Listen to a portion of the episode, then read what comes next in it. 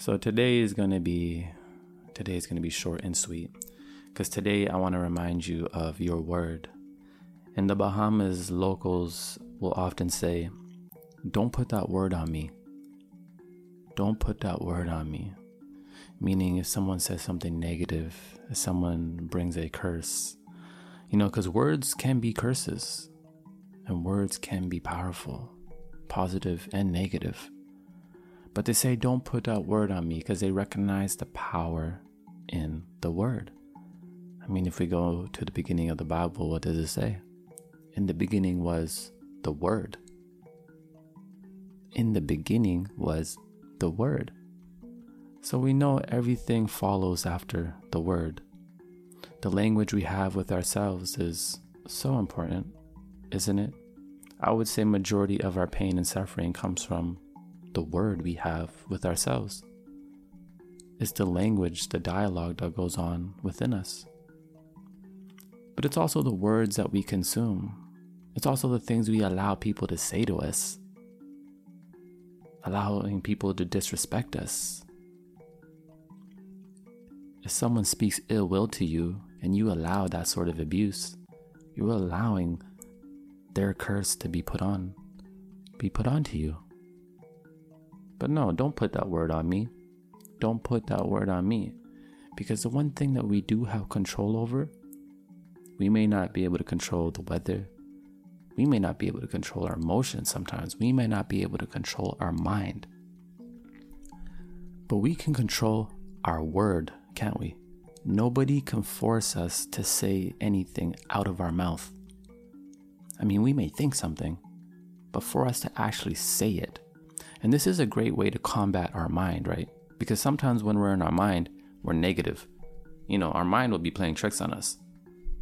So if we say in our mind that we're not good enough, do we out loud say in public, I'm not good enough? Are we standing in the Starbucks lineup saying, I'm not good enough? No, we're not. So, a good way to combat the mind sometimes is to say, okay, I see you, mind.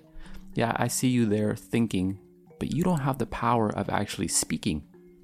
So, you know what I'm going to do? I'm going to use my word and create a positive stream. So we say, I am good enough. I have the ability. Don't put that word on me if someone's speaking ill will. If we're trapped in, you know, the pools of negativity online, don't put that word on me. Don't accept that energy because it starts with the word. And when we can take control of our word, because our word is precious. Think about the good things that have happened in your life. Think about the things that you have manifested in your life. Think about the jobs or the projects or the school. Think about any situation that you thought of before. What did you do? You talked about it, you spoke it. You said, I want to go to this school. I want to do this as a job. I want to work with this person. I want to buy this Tesla. I really do want a Tesla. But we spoke it, we used our word beforehand, and then it happened. The word is powerful. This is what we should be using every day when we wake up is our word. Forget what the mind is saying. We have control of what we actually say. And a great practice is to give every day a word every day has just a word. You could wake up and the word is compassion. Now, how are you going to live compassion for the day? Because you spoke it. You woke up, what's the word? Compassion. Now, throughout the day, you practice compassion. You talk compassion. You give everything you do a little bit more compassion.